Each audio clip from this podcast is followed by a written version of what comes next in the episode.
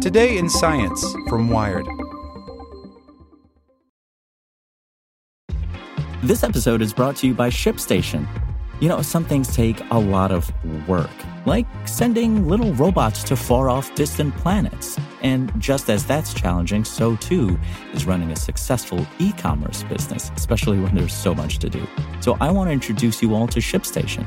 Now, I love using ShipStation because of its easy-to-use dashboard, which makes managing orders and printing labels a breeze and super smooth. Oh, and the customer service is just out of this world. It's exactly what you need to help grow your business. Sign up for your free sixty-day trial at ShipStation.com slash tech news. That's ShipStation.com slash tech news. It is Ryan here, and I have a question for you. What do you do when you win? Like, are you a fist pumper, a woo-hooer, a hand clapper, a high-fiver? I kind of like the high-five, but if you want to hone in on those winning moves, check out Chumba Casino. At Chumba Casino dot com, choose from hundreds of social casino-style games for your chance to redeem serious cash prizes. There are new game releases weekly, plus free daily bonuses, so don't wait. Start having the most fun ever at Chumba Casino dot com. No purchase necessary. V G W Group. Void where prohibited by law. See terms and conditions. eighteen plus. Today in Science from Wired. This is where dirty old cars go to die. The electric vehicle revolution is gathering speed. But what happens to all those polluting cars already on the road? By Chris Stokel-Walker. With each passing year, emissions from cars keep rising.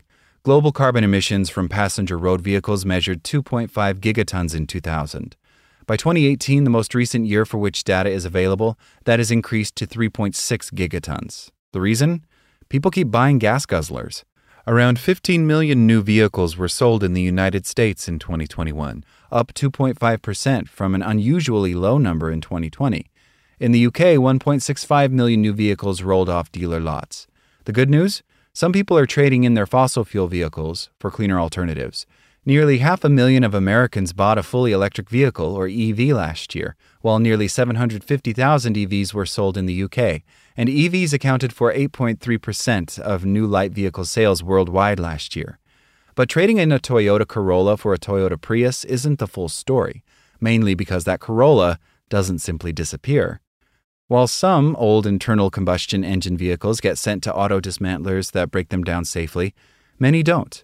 That traded-in Corolla likely gets put on a cargo ship and moved further down the value chain. It depends where you are in the world as to where your second-hand cars go, says Sheila Watson, Deputy Director for Environment and Research at the F I A Foundation, a nonprofit campaigning to improve air quality. Western Europe's old vehicles generally get packed up and shipped off to Eastern Europe. When they've reached the end of their useful life there, but are still roadworthy, they go south to Africa. North America's unwanted cars travel south to developing countries in South America. Asia's vehicles get shipped around the continent until they're deemed unpalatable for consumers there, then they go to Africa. Between twenty fifteen and twenty twenty, consumers around the world bought ten point two million electric vehicles. But during the same time period, twenty-three million used light-duty vehicles, or L D Vs, cars, vans, S U Vs, and pickup trucks, were exported. Two-thirds are sent to developing countries, according to the United Nations Environment Program, or U N E P, and when they arrive on the other side of the world, they keep on polluting. It's an age-old principle, out of sight, out of mind, except the planet doesn't work that way. The whole world's got to move somehow, says Watson. In London, the dirtiest vehicles are now banned from the vast majority of the city's roads. Successive city councils in Amsterdam have pushed cars out of the city center, making the hub of the Dutch capital a haven for bikes and pedestrians. Oslo plans to ban all fossil-fueled power vehicles from its city boundaries by twenty twenty-six. Yet almost as quickly as these polluting vehicles vanish from one city, they appear in another. The shift toward clean air policies is also unevenly spread across the global north. For every Oslo or London, there are other cities in Europe and North America laying down new roads and filling them with polluting vehicles. Ferdinand Dudenhofer, director of the Center for Automotive Research in Duisburg, Germany, believes that the fixation on third- or fourth-hand vehicle imports in the developing world can be a distraction from the main cause of vehicle pollution. ninety percent of cars worldwide are sold in Canada, China, Europe, and the United States. But as E V sales in wealthier nations increase, there is a risk that yet more polluting cars will make their way to the developing world. Africa already receives one in four used L D Vs from the global supply. Between two thousand fifteen and two thousand twenty, the continent imported around five point five million used vehicles in all.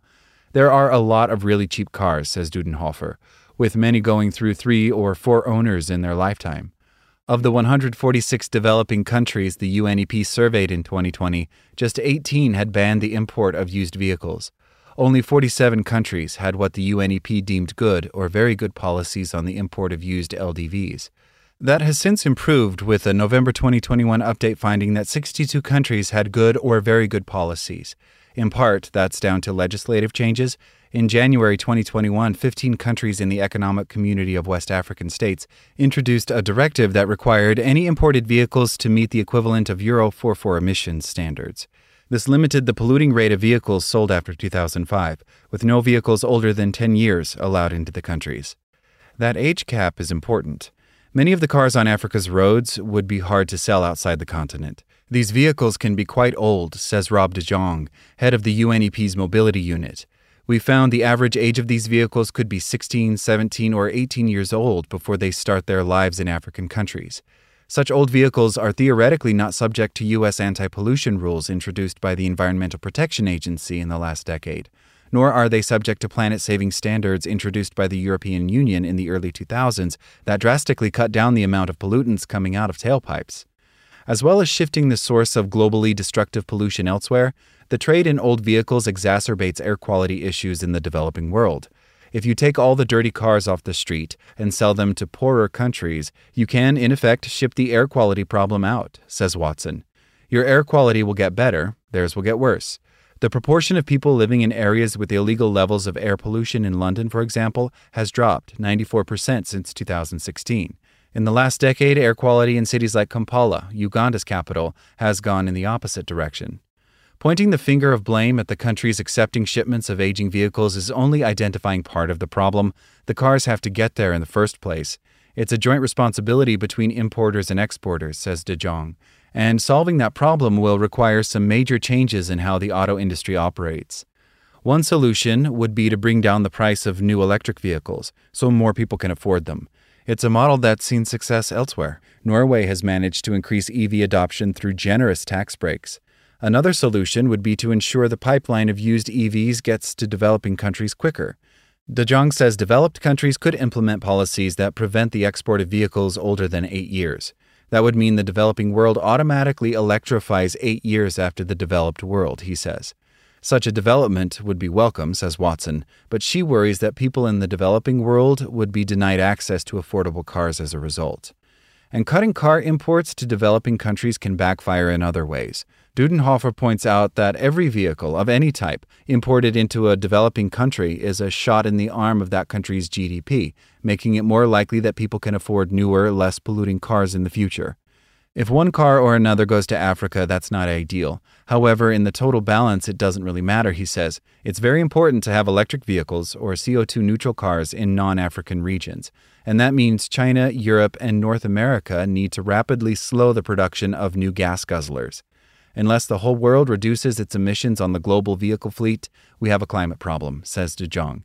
As we speak, every day, every year, emissions from the global vehicle fleet are still increasing. If we don't do this worldwide, we're not going to make the climate targets we set ourselves. Like what you learned? Subscribe everywhere you listen to podcasts and get more science news at wired.com slash science. Step into the world of power, loyalty, and luck. I'm going to make him an offer he can't refuse. With family, cannolis, and spins mean everything. Now, you want to get mixed up in the family business. Introducing The Godfather at Chumba Casino dot com. Test your luck in the shadowy world of The Godfather slot. Someday, I will call upon you to do a service for me. Play The Godfather now at Chumba Casino dot com. Welcome to the family. No purchase necessary. V G W Group. Void where prohibited by law. eighteen plus. Terms and conditions apply.